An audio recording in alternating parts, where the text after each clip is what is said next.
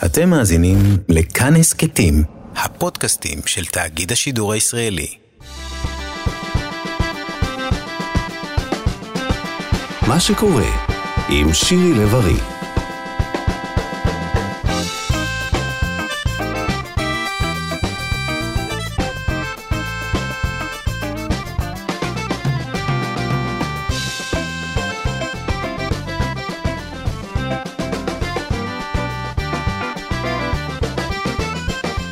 שלום שלום לכם, מאזיני כאן תרבות. אנחנו עם מה שקורה, תוכנית הספרות של סוף השבוע, על הספרים שקוראים עכשיו, על הספרים שכדאי לקרוא.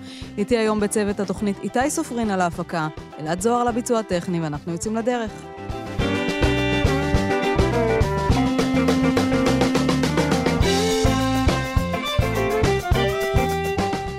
היום בתוכנית אנחנו נדבר על התנ"ך. כן, זה ספר אה, ראשון בסדרת ספרים משני עולם, ואת הספר הזה על התנ"ך כתב הפרופסור יאיר זקוביץ', הוא קורא לו מהפכת אלוהים. נדבר גם על העוצמה שבשקט, ספרו של המנטור בוב רוט, מורה למדיטציה טרנסצנדנטלית, שביקר בישראל בשבוע שעבר וסוחף אחריו הרבה סלבריטאים. נדבר גם על ספר חדש ומכה גלים בצרפת, היסטוריה של אלימות, שכתב אדואר לואי, ולבסוף על הביוגרפיה החדשה של המשורר יהודה עמיחי. אבל לפני כן נתחיל עם רשימות רבי המכר. בתחום הסיפורת, בסטימצקי, פותח את הרשימה איטלקית למתחילים של קריסטין הרמל, ואחריו כמובן ספר של ג'וג'ו מויס, מתנת הכוכבים. יש ספר חדש ברשימה, שהוא של סמנטה יאנג, היא סופרת רבי מכר רומנים רומנטיים, ולאחרונה בכלל יש ברשימות רבי המכר יותר ויותר רומנים רומנטיים, אפילו רומנים אירוטיים. סמנטה יאנג היא סופרת סקוטית, ועכשיו הגיבורה שלה מגיעה לסקוטלנד, מתאהבת בבחור שהוא מפיק בינלאומי, עד שהוא נעלם, ואחר כך חוזר לחייה. זה הסיפור הרומנטי. וגם עוד ספר חדש ברשימה, פרפר במחסן של שולמית לפיד, זה רומן מפתח בלשי על סצנת הספרות הישראלית, והוא מספר על סופר ישראלי מצליח שמגלה שכתב היד שלו יצא לאור תחת שם אחר. אז אה, זוהי שולמית לפיד עם uh, רומן חדש. ברשימה של צומת אפשר למצוא את שלוש משאלות של ליאן מוריארטי, וגם שני ספרים של לוסינדה ריילי, שגם היא סופרת רבי מכר uh, אמריקאית. היא מוציאה לאור סדרה חדשה, שבע אחיות, ספר לכל אחות, סיפורים שבהם נקראות אל, לשוב אל השורשים שלהם ולגלות סודות מהעבר. אנחנו עוברים אל רשימת ספרי העיון.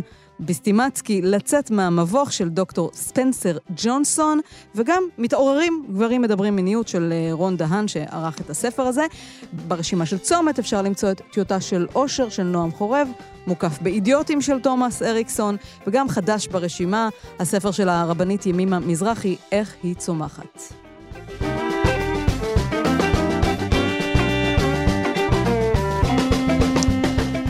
התנ"ך, מהפכת אלוהים, מאת הפרופסור חוקר המקרא יאיר זקוביץ', יש ספרים שהם באמת משני מציאות, לא רק משני מציאות פנימית שלנו הקוראים, אלא ספרים ששינו את מהלך ההיסטוריה.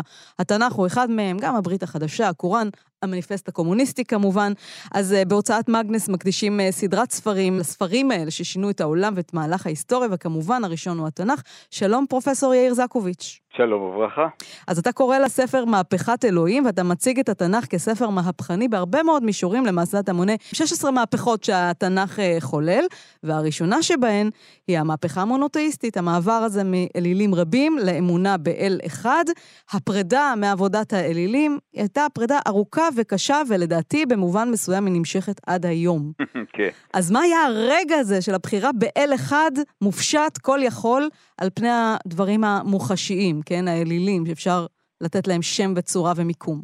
קשה לזהות את הרגע, מפני שבעלי המהפכה הזאת לא רצו שהמהפכה תיראה כמהפכה. בכלל, מהפכות בתחום הדת בדרך כלל מבקשות להיראות כהשבת עטרה ליושנה, אה, ולא כמהפכה. הן תמיד הדרגתיות, נכון? משמרות חלק, משנות מאוד, חלק מאוד, לאט לאט. מאוד הדרגתיות ופולמוסיות, כיוון שאי אפשר לעבור לעולם חדש מבלי להרוס קודם כל את העולם הישן. אבל הורסים את זה בשקט. הורסים את זה בשקט, בעדינות, אבל גם צריך להיבדל מהעולם שסביב.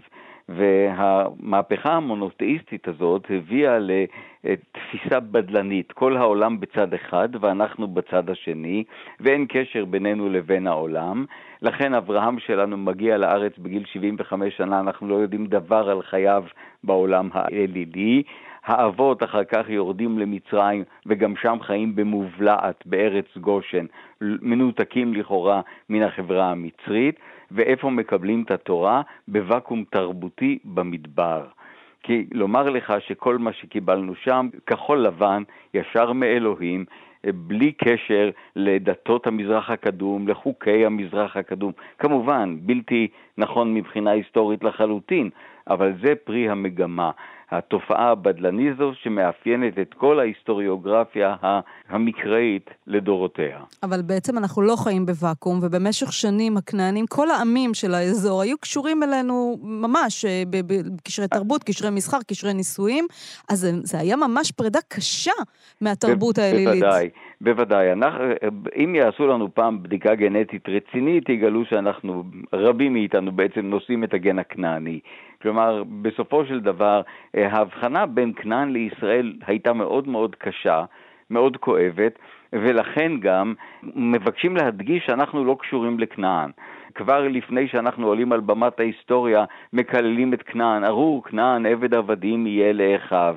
בלוח העמים, בבראשית פרק י', אומרים לנו שהכנענים הם מצאצאי חם, הם והמצרים, ואילו אנחנו מצאצאי שם. שוב, את רואה את המגמה הזאת, להגיד, אתם לא קשורים לכנען. אבל אנחנו הרי יודעים שהשפה שלנו היא שפה כנענית, כמו כל השפות הכנעניות האחרות, אם זה מואבים. וחלק מהמיתוסים אה, נכנסו גם אלינו. יש ספרות עשירה שנתגלתה בעיר אוגרית בסוריה היום, עיר בה שספרותה, תרבותה ולשונה כנענית, ואנחנו רואים יש הדמיון הרב בינינו לביניהם. כלומר, הקושי הוא להיפרד דווקא מהקרובים והדומים לך. אתה יכול להגיד על איזה צורך נפשי ענה המעבר הזה מאלילים רבים לאל אחד? מה פתאום קור... מתרחש הדבר, התנועה הפסיכולוגית הזאת בנפש של עם? תראי, בפסיכולוגיה אני לא מבין, אבל אני חושב שהאמונה באל אחד היה לה יתרון אחד גדול, והוא הפן המוסרי.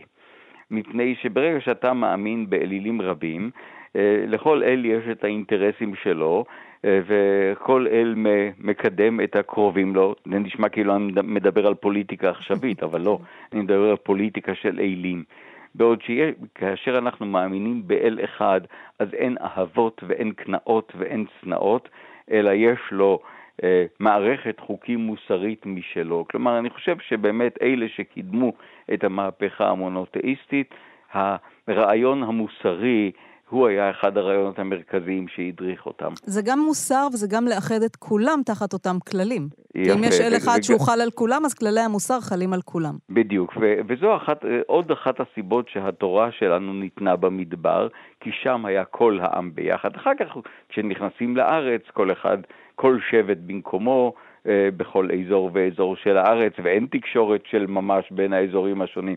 אבל לכאורה כשהיינו במדבר, התיאור ההיסטוריה או הלא היסטורי הזה, זה הרגע לקבל את התורה. זה גם הרגע שאנחנו אמורים לחוש תחושת חובה כלפי אלוהים שהוציאו אותנו ממצרים, ועכשיו אנחנו נכבד אותו ונמלא את תורתו, ומתן תורה במדבר הוא גם בעצם הכנה לחיים בארץ. כאן אנחנו מקבלים את מערכת הכללים, את החוקים שיסייעו לנו להיות אומה שומרת חוק בארצה.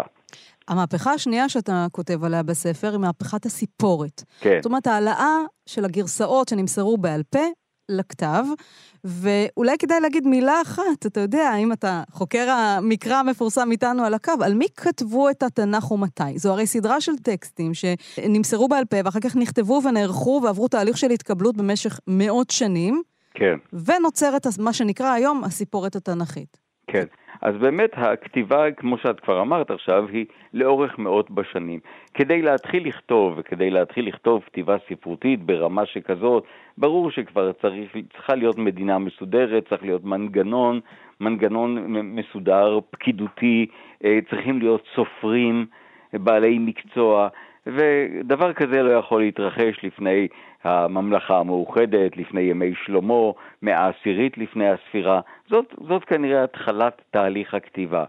ואחר כך התהליך הזה נמשך במשך מאות בשנים, ביהודה, בישראל, הולכים ונכתבים טקסטים, כאשר כמובן הכינוס הסופי הוא גם כן תהליך הדרגתי שלא בא לידי סיום אלא בתקופת שיבת ציון, לא בא בעצם לידי סיום לפני המאה השנייה לפני הספירה. כך שיש לנו פה טווח עצום של יוצרים רבים, ברובם כמובן אלמונים, איננו יודעים מי הם.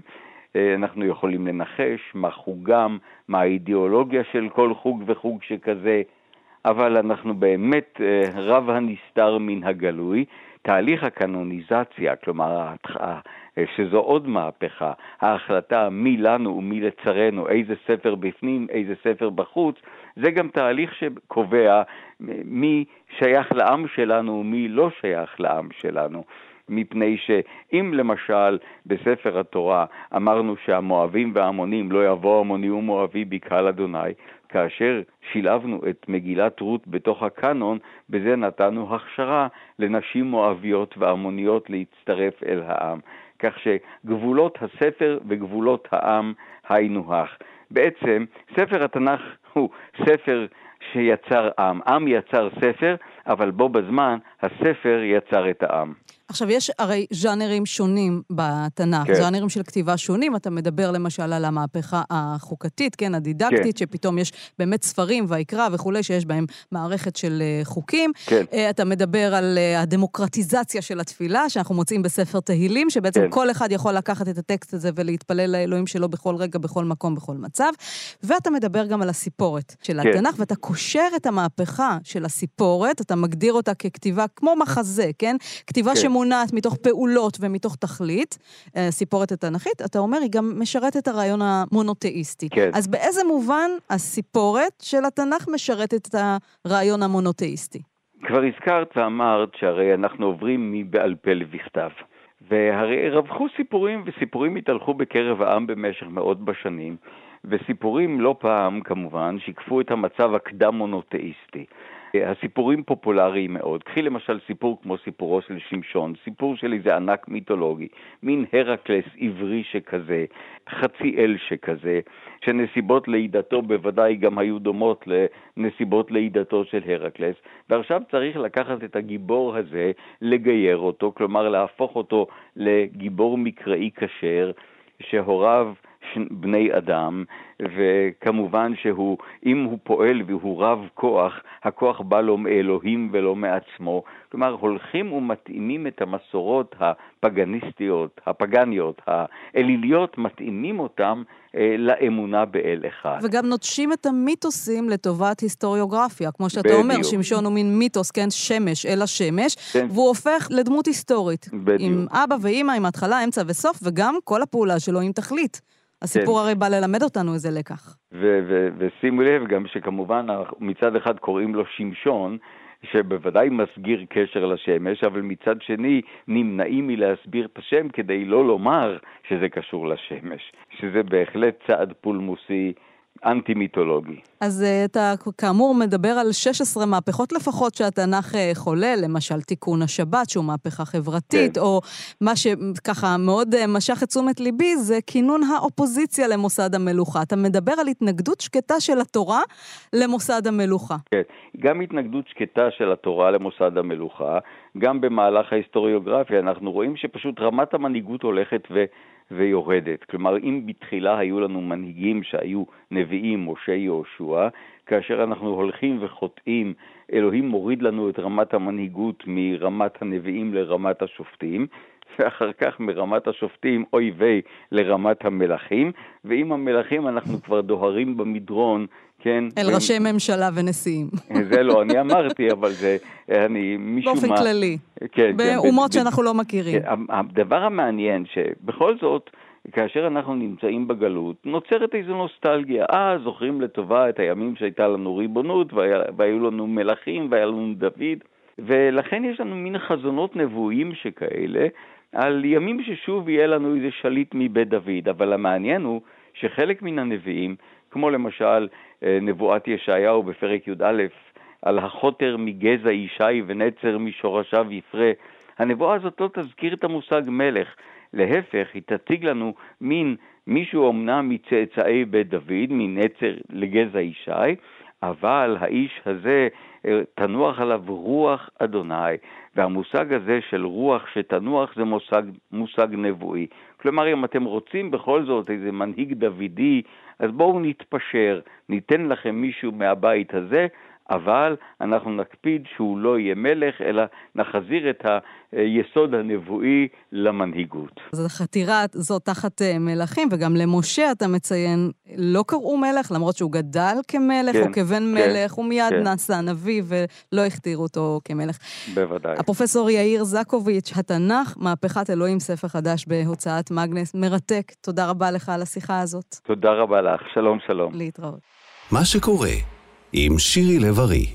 אנחנו עם מהפכה שקטה אחרת, העוצמה שבשקט, כוחה של המדיטציה הטרנסצנדנטלית מאת המאסטר בתחום בוב רוט האמריקאי. הספר שלו יצא עכשיו בהוצאת אה, אומנות החיים, בשבוע שעבר הוא ביקר בישראל.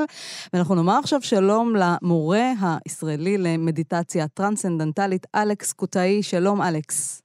שלום, צהריים טובים, שירי. אתה יכול להסביר למה הסוג המדיטציה הזה סוחף אחריו כל כך הרבה סלבריטיז בעולם, אופרה ווינפרי, ג'רי סיינפלד, פה בארץ, שורה של אומנים, ששון גבאי, יונה אליאן, ענת וקסמן, מי לא הגיע בשבוע שעבר למפגש עם בוב רוט?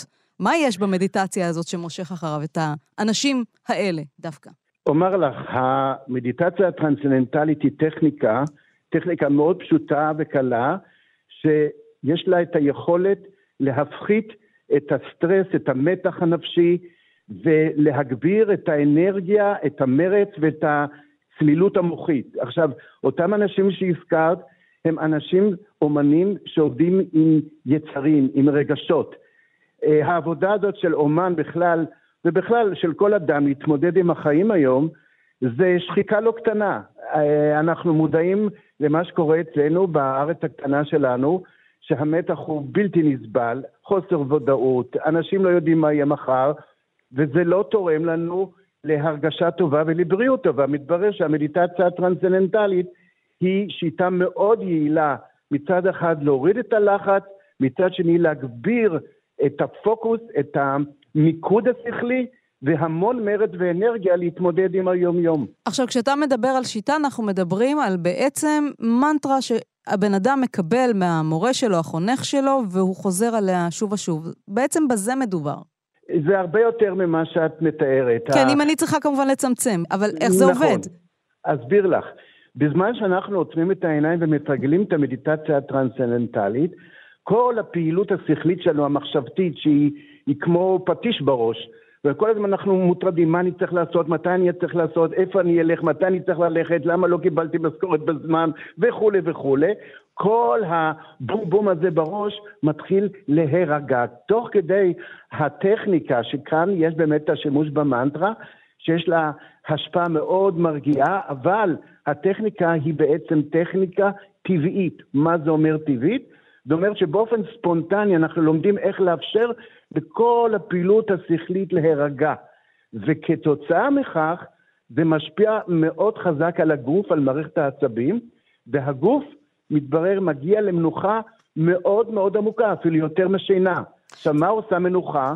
קודם כל היא משחררת את העייפות, אבל יותר מזה, היא משחררת לנו את המתחים ואת הלחצים הכי עמוקים. מה שלא עושה השינה, עושה מדיטציה טרנסצנדנטלית. אז זהו, יש הרי הרבה מאוד סוגים של אה, מדיטציות, אה, מדיטציות אה, ויפאסנה, התבוננות בנשימה, או התבוננות במחשבות, או labeling, לתייג את, ה, את סוג המחשבה מבלי להיכנס אליה, והן דורשות אימון הרבה יותר אולי מתמיד של התודעה, וזה הרבה יותר קשה, ואילו המדיטציה הטרנסצנדנטלית מציעה ממש טכניקה, זאת אומרת, דבר מאוד ממוקד וישיר. לעבוד על נכון. השקט הפנימי. עכשיו, אה, ג'רי סיינפלד אה, כותב שהוא כבר 41 שנה אה, מודט, כותב בספר הזה, כי הספר מורכב גם מהרבה עדויות של מודטים.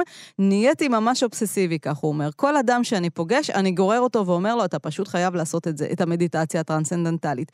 תראו את המיטה שלכם כשאתם קמים בבוקר, נראית כמו שדה קרב, זו לא מנוחה. כל מה שעשיתם זה לסחוב את המלחמות של היום לתוך המיטה. אתם נלחמים כל היום ונלחמים כל הלילה. חברים, אתם צריכים הפסקה. וזה מה שהמדיטציה הזאת עושה.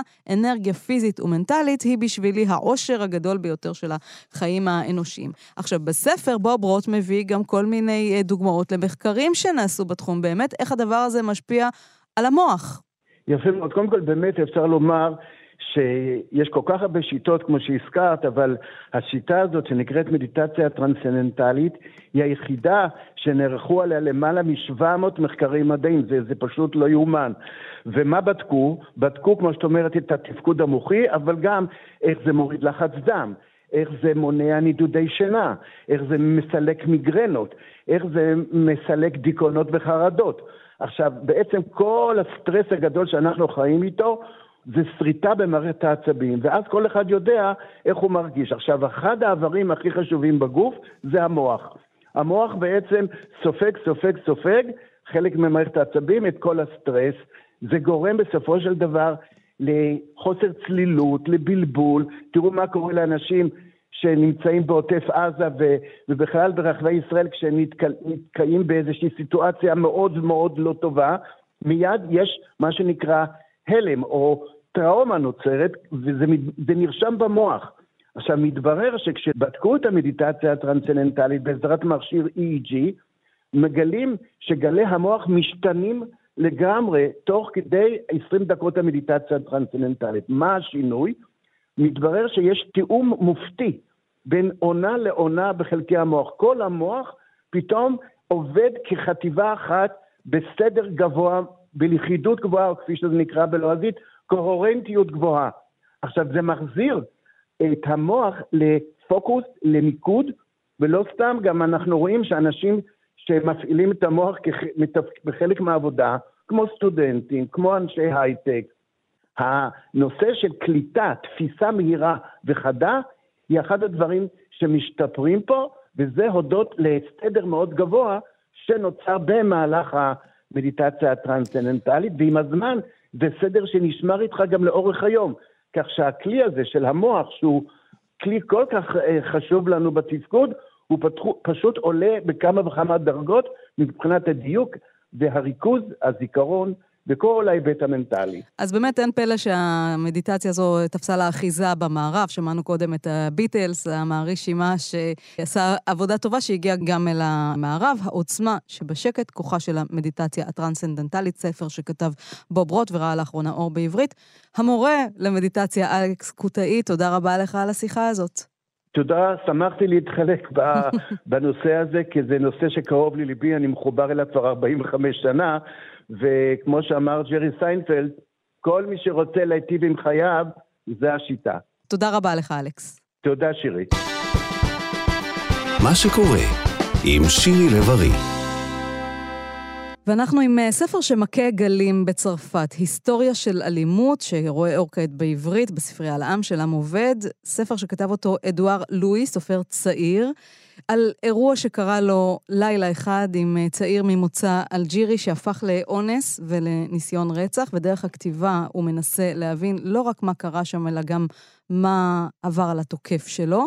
והספר הזה, כמו ספריו האחרים של אה, דואר לואי, ממש מצליחים בצרפת, הוא מין מטאור בשמי הספרות הצרפתית. אנחנו נאמר עכשיו שלום לעיתונאית גבי לוין. שלום גבי. שלום שירי. אז היסטוריה של אלימות, כן. אני מוכרחה כבר להגיד שהשיחה עם אדואר לואי הייתה אחת המרגשות בקריירה שלי כמראיינת, פשוט התאהבתי בו. פשוט התאהבתי בו. הוא ממש נפלא, אין לי מילים אחרות. וגם לא היה קל להגיע לראיון איתו, גם כי הוא איש עסוק וגם אולי מסיבות פוליטיות, אני לא יודעת איך הוא מסתכל על ישראל. אני חושבת שבהחלט, לא, לא דיברנו על פוליטיקה, אבל אני, היות ואני כבר יודעת למי הוא משתייך פוליטית, לאיזה תנועה צרפתית פוליטית משתייך, אני לא אתפלא אם זאת הייתה השיחה, אבל... Uh, הפעלתי פרוטקציה, לא פחות מחברו הקרוב ביותר, שהוא דידייה ריבו, מחברו של הספר השיבה לרן, שהוא ספר אה, אבן דרך כן. למי שמתעניין בספרות פוליטית. לא ספרות, וגם עליו דיברנו פוליטית. פה בתוכנית, הוא ראה אור בעברית נכון. לפני uh, כמה חודשים. אז גבי, בן לילה, בינואר 2014, הפך אדואר לואי לתופעה ספרותית בצרפת. הוא היה אז אלמוני, בחור בן 21, והוא פרץ כסערה עם ספר יחסית דק, ספר אוטוביוגרפי, כי שלושת הספרים שהוא פרסם עד היום הם אוטוביוגרפיים, בשם הסוף של אדי. כך נקרא הספר, גם הוא תורגם לעברית וראה אור בעם עובד. בספר הזה תוך כמה ימים... בתרגום מועמה איילון. כן, נכון. נכון, להדגיש. צריך כן. לתת קרדיט, והוא ממש נמכר תוך כמה ימים באיזה 300 אלף עותקים, ובהמשך תורגם לעשרות שפות. שמו של אדואר לואי, שמו האמיתי הוא אדי בלגל.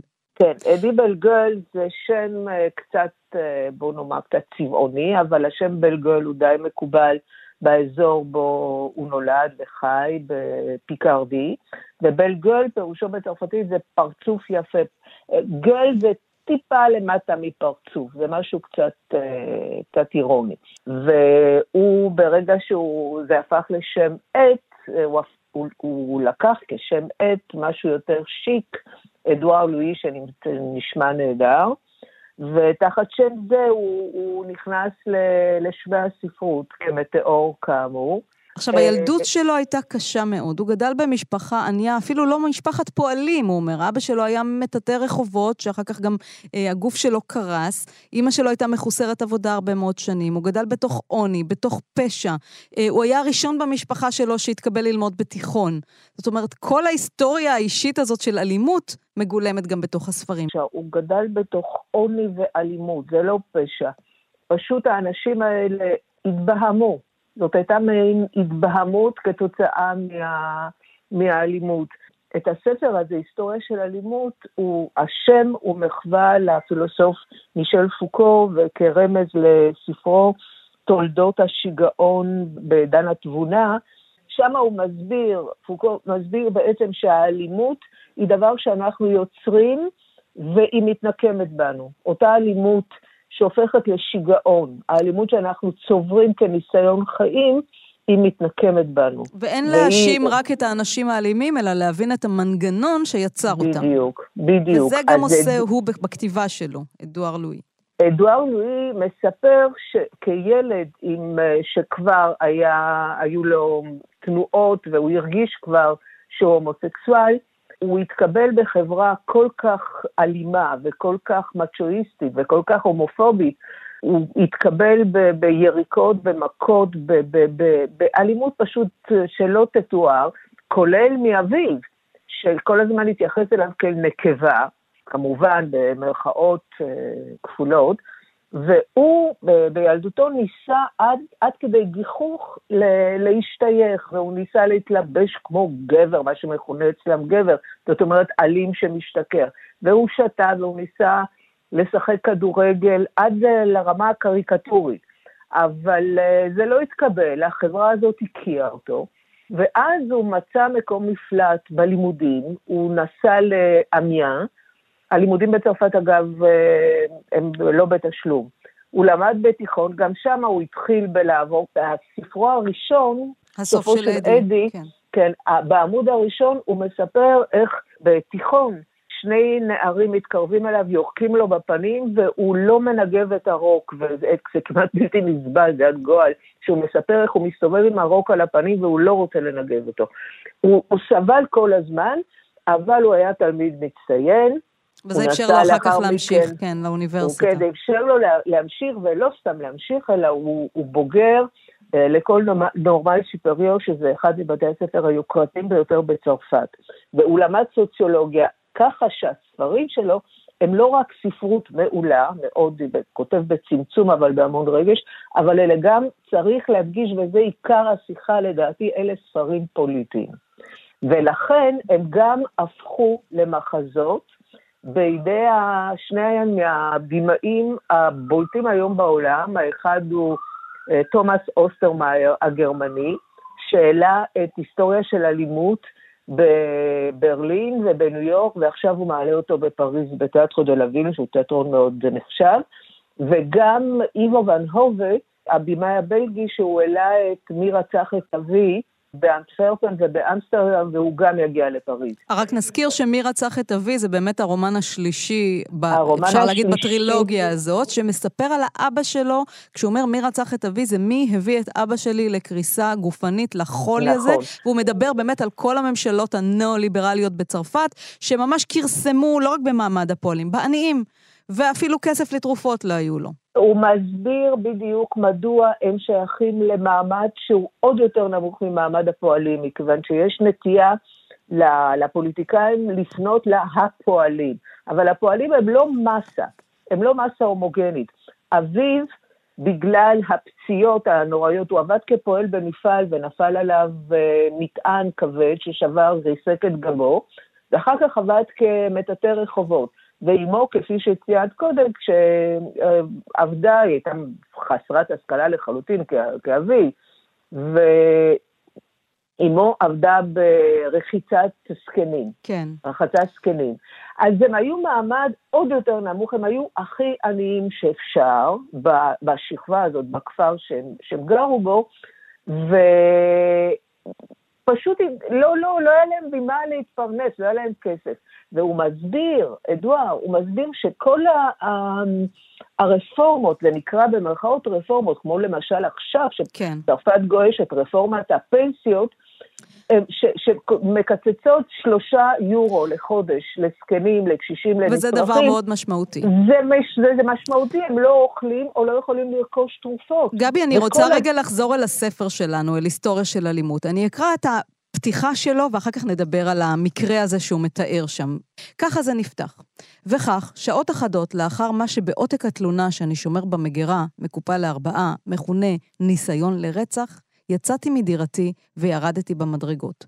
חציתי את הרחוב בגשם כדי שאוכל לכבס את המצעים ב-90 מעלות במכבסה הקרובה, פחות מ-50 מטר מדלת הכניסה לבניין שלי. גבי שפוף ושק הכביסה דחוס וכבד כל כך, שרגליי כשלו תחת משקלו. רק עוד 50 צעדים, קדימה, רק עוד 20 צעדים, ואתה שם, הגברתי את הקצב. בלהיטותי אל העתיד, שבמידה כלשהי ישלח, יקצוב, יצמצם את הסצנה הזאת לכדי עבר. מצאתי את עצמי חושב, בעוד שבוע תגיד, כבר עבר שבוע מאז שזה קרה. קדימה. ובעוד שנה תגיד, כבר עבר שנה מאז שזה קרה. והוא מתאר את עצמו רגע אחרי הסצנה האלימה הזאת שמתרחשת בדירה שלו, כשהוא מזמין אליו בלילה אחד של חג המולד, צעיר יפה, ממוצא אלג'ירי, ראדה, שהעסק ביניהם מתחיל כאיזה מין סטוץ רגיל של לילה אחד, ומסתיים באונס ובניסיון לרצח. רק והוא... שהוא לא שכח תוך כמה שבועות, כן. אלא הוא מספר בספר, והוא אומר שדידיה, דידיה ריבון יכול להעיד על כך, שהוא במשך חודשים הוא לא הפסיק לבכות. זאת אומרת, הדבר הזה הפך לפצע פתוח, גופני וגם פתוח ב- בליבו, והשאיר עליו חותם נוראי, ויחד עם זאת, הוא סירב להתלונן, הוא סירב לגשת למשטרה ולהגיש תלונה נגד רדה, מכיוון שאותו רדה הוא גם תוצר של אותה אלימות שהוא מדבר עליה. אה, רדה הספיק לספר לו לפני האונס על תולדות אביו שבא מאלג'יר, היגר מאלג'יר לצרפת, והוא התקבל כמהגר עני, גר עם עוד ארבעה גברים בחדר של שישה מטר על שישה, בסירחון ובעוני ובהשפלות ובלכלוך וכל מה שאפשר. ורדה גדל, היה בן של מהגר עני, והוא בעצמו נתקל באותה אלימות מכיוון שלא ראו בו אלא ערבי. כאילו. ואת הרדה הזה הוא בעצם, הוא, הוא מצליח להבין, הוא רואה בו איזשהו שותף לאותו, לאותו מצב עגום שאנשים גדלים בו בעוני ובתוך אווירה של אלימות, והוא אומר, אני לא הרבה יותר ממנו, כל מה שהבדיל בינינו זה, זה שלבשתי חליפת שלושה חלקים, כי רציתי להתנהג, להיראות כמו צרפתי בורגני רגיל, אז רדה טעה לחשוב שאני באיזה מעמד עליון, אבל בעצם הם בני אותו מעמד, ושניהם סבלו מגזענות, אותו... מהומופוביה. הוא מסביר גם שזה שהוא התלבש, הוא קנה, כשהוא הגיע לפריז, הוא רצה להיראות כפריזאי, ואז הוא קנה חליפת שלושה חלקים ועניבה סרוגה, הוא חשב שזה בורגני, בעוד שהסטודנטים הפריזאים צחקו עליו, מכיוון שכולם היו בג'ינס, וחולצת ג'ינס. אז רדה בכל זאת הכיר בו כאילו הוא בורגני. והוא מספר, וזה גם כן, הוא, הוא, הוא מדבר במשפטים מחמירי לב, בריאיון, וגם כותב את זה. הוא, הוא סיפר שבכפרו הנידח שם בפיקרדי, כשהם ראו למשל את בעלת המכולת שהתלבשה יותר טוב מהם, הם התכווצו מבושה, הם הרגישו כל כך עלובים לעומת מישהו שהוא היה קצת יותר כן. מהם. אז אצל רדה קורה אותו דבר, הוא רואה בו משהו יותר גדול, יותר גבוה ממנו, ואז הוא, הוא, הוא, הוא גונב לו את, ה, את הטלפון הנייד ואת הטאבלט ברגע שהוא, שאדואר נמצא במקלחת. אדואר יוצא מהמקלחת, רואה שהטלפון נעלם, והוא לא רוצה להעליב אותו. אבל הוא עדיין מנסה לרמוז לו, ואחר כך אומר את זה בצורה קצת יותר uh, מפורשת, אולי תחזיר לי את הטלפון. ואז משהו, משהו מתעורר, משהו מתפרץ בתוך, uh, בתוך כן, רגע. כן, ברגע שמכתירים ו... אותו כגנב, כן, אז הוא כן, הופך גנב, להיות כן, אלים בעצם. להיות כן, אלים. מגשים את ה... את ה... ואדואר אה, מסרב ללכת למשטרה להגיש תלונה, כן. כי אז הוא הופך זה הוא הופך, השל... יש הש... השליט, השליטים כן. והנשלטים. והוא תמיד אומר, אדואר לואי, אני רוצה להיות קולם של הנשלטים, לא של השליטים. של הנשלטים. גבי, אני ככה רוצה שאלה לקראת סיום. הטכניקה שהוא כתב את הרומן הזה היא, היא טכניקה מעניינת, כי הוא מספר את הסיפור בשני קולות, אחד בקול שלו, ואחר כך בגרסה השנייה של סיפור המעשה, בקול של אחותו, קלרה, שמספרת את זה לבעלה. בשפה כן. שלה ודרך העין הביקורתית שלה. והוא אומר, אני את האלימות קיבלתי משלושה כיוונים. גם מראדה נכון. עצמו על מה שהוא עשה, גם מהשוטרים הגזעניים וההומופובים שחקרו אותו באותו לילה עם הגשת התלונה, בשתי תחנות משטרה שונות, וגם בדרך שבה אחותו מספרת את הגרסה לבעלה, ובעצם מאשימה אותו באלימות שהוא חווה, בדרך החיים שהוא בחר לנהל, ובפשעים שהוא היה מבצע בילדות. אתה אשם באלימות שאתה עצמך חווית. כן, אבל יש פה הפוך על הפוך, מכיוון שאחותו קלרה, כשמספרת לבעל שאיך הוא נשדד, איך אדוארד נשדד על ידי, אה, על ידי הערבי, במרכאות, הוא מספר, היא מספרת בעצם שבילדותו, אדואר עצמו השתתף בכל מיני גנבות של, של ילדים בשכונה. זאת אומרת שגם הוא גנב, ובזה היא מפוצצת בערך את התיאוריה שערבי גונב, כן. כי גם הצרפתי גונב. כן. זאת אומרת, זה מין כלי פוליטי. כן. זאת אומרת, על ידי צורה, על ידי סגנון ספרותי, הופכת להיות כאן איזושהי פוליטיקה. זאת אומרת, גם הצרפתים גונבים, לא רק הערבים. זאת אומרת, הוא לא גנב כי הוא ערבי, הוא גנב כי הוא גנב, וגם הצרפתי שלי, אחי הקטן, גם הוא גנב. אז אה, הספרותי הוא פוליטי, וגם התיאטרלי, המחזות שמועלים שלו הם פוליטיים, ובאמצעות זה הוא ממש משנה תודעות של אנשים. זה אדואר לואי, סופר צעיר בן 27 בצרפת, שמכה גלים עם היסטוריה של אלימות, השני בעצם בטרילוגיה, עכשיו בעברית. גבי לוין, תודה רבה לך על השיחה בבקשה. הזאת. בבקשה, להתראות, ביי ביי. מה שקורה עם שירי לב-ארי. ואנחנו אל מחוזות אחרים לגמרי, ספקות ואהבות יהודה עמיחי חיים. זוהי ביוגרפיה שכתב הדוקטור עידו בסוק על המשורר האהוב יהודה עמיחי. שנולד ב-1924 בווירצבורג בגרמניה והלך לעולמו בשנת 2000, ובדרך עשה הרבה, חווה הרבה וכתב הרבה והפך לאחד המשוררים האהובים בישראל, וגם אחד המתורגמים ביותר לשפות אחרות. ועידו בסוק, אה, משורר, שכבר כתב את הביוגרפיה של צ'רניחובסקי, ועכשיו ככה צלל אל תוך חייו של יהודה עמיחי, עובר על תחנות חיים אה, שונות בחיים של יהודה עמיחי. שלום עידו. שלום, שלום. יהודה עמיחי דמות מורכבת. יצאו עליו כמה ספרים עד היום, עליו ועל שירתו. למשל הספר של נילי גולד, והגעגועים סגורים בי, כך הוא נקרא, והיא מספרת על חיי האהבה שלו והיצירה שלו, על המכתבים שכתב אל רות.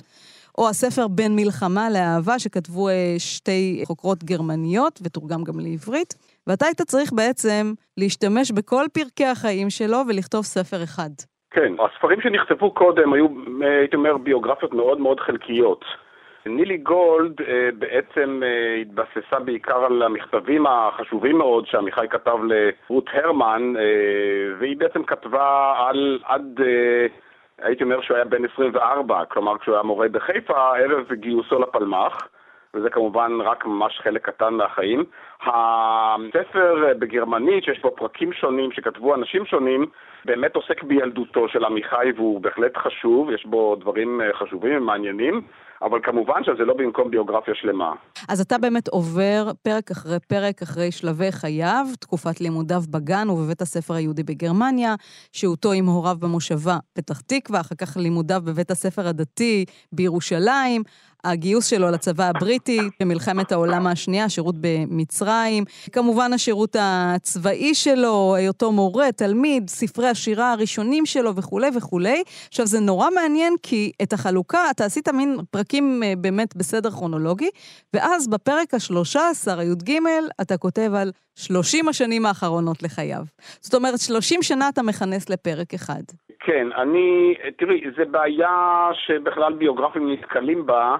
השנים המאוחרות בחייו של יוצר, לא תמיד כמובן, השנים המאוחרות הרבה פעמים הן פחות מרתקות, לפחות מהנקודה, נקודת הראות הביוגרפית. וגם במקרה של עמיחי הייתי אומר אה, שאומנם אלה שנים חשובות מבחינת הפרסום העולמי שלו, מבחינת הנסיעות הרבות שלו לרחבי העולם, כי מזמינים אותו לכל מקום, לארה"ב הרבה, אה, למזרח הרחוק, והוא לעוד ארצות, ו... אבל חייו בסך הכל נעשים די יציבים. אה, חיי נישואים יציבים, יש לו בית אה, מסודר, ואיכשהו פחות פחות מעניין לעקוב, ויכול להיות שגם אולי בגלל שזה קצת יותר קרוב בזמן ונוגע באנשים שחיים, יכול להיות שגם אה, זאת הייתה אחת הסיבות שקצת קיצרתי ותמצתתי את החלק הזה. אתה יכול להגיד למה בחרת בשם ספקות ואהבות? לספר? טוב, זה כמובן, זה לקוח מתוך השיר המאוד מאוד מפורסם שלו, של עמיחי, במקום שאנו צודקים. כן, אבל אה, ככה להכתיר כן. חיים, סליחה. חוויית חיים של בן אדם בספקות ואהבות, באמת, יהודה עמיחי הוא באמת מאוד משורר אהבות. כן, היו בחייו אהבות, אבל בהחלט היו בחייו ספקות. זאת אומרת, חוץ מזה שהוא בעצמו הפך את זה ככה לאיזה מין אה, אה, תורת חיים, אבל באמת אה, הוא הכניס את ה... הייתי אומר, את הריחוק. מהרעיונות הלאומיים ומה... איך להגיד, מהמצב הזה שכולם כאילו מגויסים לאיזה אמת אחת, בעצם יצר את ה... הייתי אומר, הזעקה של היחיד, של האדם היחיד, לזכות שלו, לחייו, ל... לפתח את חייו, להבין את חייו, לא בהקשר פוליטי, לא בהקשר אה, של מדינתו, למרות שעמיחי היה כמובן מאוד אהב את, אה, את ארצו ואת עמו ו, ונלחם בעצמו וכדומה, היה חייל עד סוף ככה עד גיל מאוד מאוחר, אבל אה, אה, באמת הכניס, וזה היה החידוש הגדול שלו וגם עורר הרבה אה, ביקורת וטינה כלפיו כשהוא רק הופיע, משום שהוא באמת היה, אה, פתאום דיבר בשם איזה ערכים אינדיבידואליסטיים כאלו, אני רוצה למות על מיטתי, וכל ה... העניין הזה של ההתנגדות, התנגדות לצבאיות, התנגדות למיליטריזציה, ובאמת, אה, כן, אפשר להגיד שגם הספקות הם חלק ממה שעשו אותו כן. למשורר כל כך חשוב, משום שהצעירים בתקופתו, ובכלל הדור שככה נולד איתו והיה מאוד אה, התפעלו מסוג השירה החדש שלו, אה, הזקנים יותר כעסו, כן? כעסו משום שהוא נחשב ל... ניהיליסט, הוא נחשב לשולל ערכים. גם הסגנון והשפה הדיבורית שהוא הכניס אל תוך השירה נכון, נכון, הנשגבת. גם, בהחלט, גם בהחלט. סוג של מהפכה. בהחלט, הסגנון, התחביר, הלשון שלו, הלשון המאוד פשוטה. טוב, צריך לזכור שעמיחי עצמו עלה לארץ בגיל 12. אולי חלק מהפשטות הלשון שלו זה גם משום שהוא... זה, זה קצת מורכב להגיד. כן, הוא, הוא. על השרידים של שפת האם הגרמנית בתוך השירה שלו. גם נילי גולד כתבה את כן, זה. ו... אפשר, אפשר גם את זה לראות, בהחלט. ושמעון זנדבנק כתב על זה בשעתו, ועוד. אז משורר, הוא משורר כל כך ישראלי וכל כך עברי, אבל עדיין יש בו הרבה הדים של גרמניות. כן, וגם כן, של קוסמופוליטיות. אני בכלל ניסיתי לטעון שה... הייתי אומר, המוצא היקי שלו השפיע עליו בכל מיני צורות. אגב, גם לגבי הדבר שדיברנו עליו קודם, זאת אומרת, העניין הזה, כלומר, למלא חובה אזרחית כן, אבל היה בציבור בתקופתו, היה, הייתי אומר, מאוד המעורבות וההתערבות של המפלגה, אז נגיד זה היה יותר מפא"י, או נאמר בכל אופן בחיים של הפרט, אה, מתוך אפילו הסכמה של הפרט, הייתי אומר, היו מאוד, היה דבר מאוד מקובל. זאת אומרת, היית, האדם היה מגויס, כן? כמעט מכל בחינה. לא רק כאיש צבא, גם כ, כחבר בקופת חולים, וגם ב, בעבודתו, וגם ב... אה, אני יודע, אולי לפעמים בסגנון חייו, כן? ועמיחי מאוד ניסה ליצור הבחנה, למרות שהוא עצמו היה שמאלן במונחים שלנו, הוא אפילו היה איך, אה, במפ"ם, מפ"ם שהייתה אפילו עוד יותר שמאלית ממפא"י, בשנים הראשונות של המדינה בוודאי, אבל מאוד, אה, הייתי אומר, דרש את ההפרדה בין ה... הייתי אומר, הפוליטי והאידיאולוגי לבין החיים הפרטיים. כלומר, הזכות של הפרט לחייו, לא, לא, הוא לא צריך להיות ב, כל הזמן שרוי בצילה של איזו מפלגה.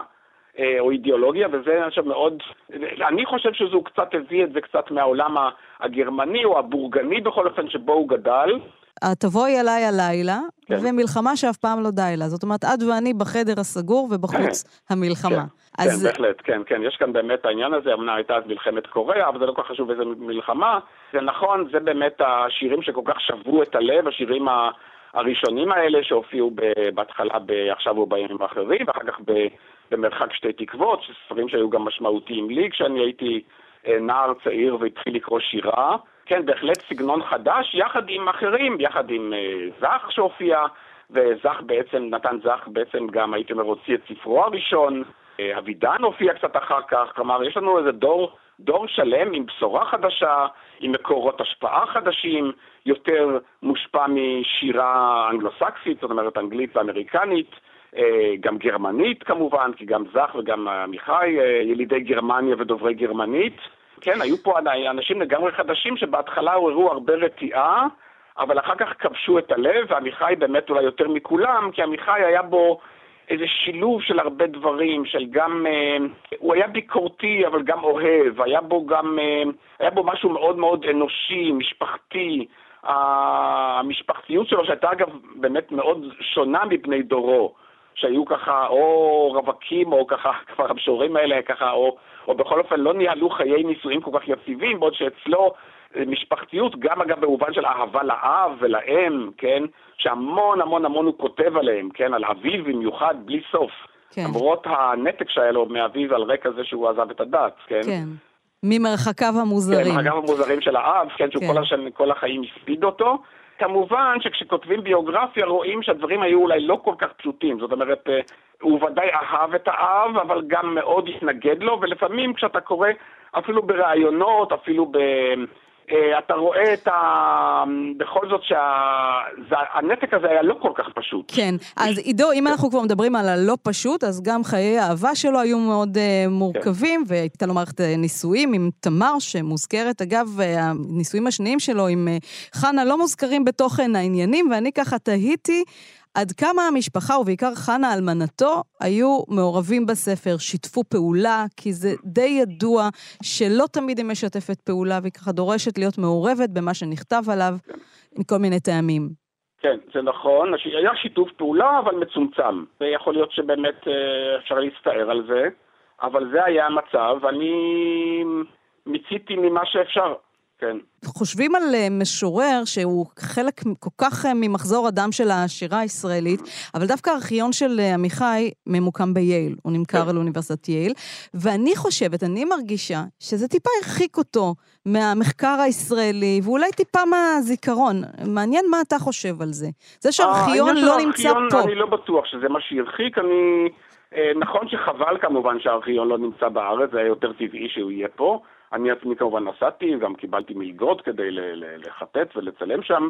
תראי, אני חושב שהתהליכים של הישכחות, אה, איך להגיד, חלקית, הם טבעיים, הם קורים כמעט, כמעט לכל אחד, אפילו לגדולים ביותר, כי הנושאים אולי שהם העלו פחות חשובים, כי כי הסגנון השתנה, את יודעת, כי השאלות שאנשים שואלים או מתווכחים עליהן, אה, ועם זאת כמובן הגדולה של עמיחי לא, לא פגה, אבל רק בתודעה הציבורית ייתכן שאת צודקת שמשהו כבר לא, לא באותו שיא של כאשר הוא היה נגיד אה, נקרא ב- בלוויות ובשירים שהיו מופיעים בהזמנות לחתונות, זאת אומרת המעמד הזה הלאומי שרצו להקנות לו אולי התעמם. קצת. בכל זאת, אבל הוא כתב כל כך יפה על מלחמה ואהבה, זה דברים שהם, אה, נראה לי, שני נושאים נצחיים. עידו, אתה אה, כתבת כאמור על צ'רניחובסקי, עכשיו על עמיחי, כן. על מי תהיה הביוגרפיה הבאה? טוב, אני לא יודע אם זה יהיה על סופר, על פרוזאיקן, אה, יותר צעיר מעמיחי. כן. וכן, נקווה שגם זה יעניין. אז אתה מגלה לנו? נדחה לתוכנית הבאה. בסדר, דוקטור עידו בסוק עם ביוגרפיה על יהודה עמיחי, תודה רבה לך על השיחה תודה, הזאת. תודה, תודה. להתראות. וכמובן, עם עמיחי אנחנו נסיים את התוכנית להיום, את מה שקורה. דיברנו היום על uh, התנ"ך, מהפכת אלוהים שכתב פרופסור יאיר זקוביץ', דיברנו על uh, היסטוריה של אלימות שכתב אדואר לואי, על העוצמה שבשקט, מדיטציה טרנסצנדנטלית של בוב רוט, ועידו בסוק על יהודה עמיחי, ספקות ואהבות, ביוגרפיה חדשה. זה הזמן להודות לאיתי סופרין על ההפקה, לאלעד זוהר על הביצוע הטכני, כאן באולפן שירי לב-ארי. שבת שלום. אתם מאזינים לכאן הסכתים, הפודקאסטים של תאגיד השידור הישראלי.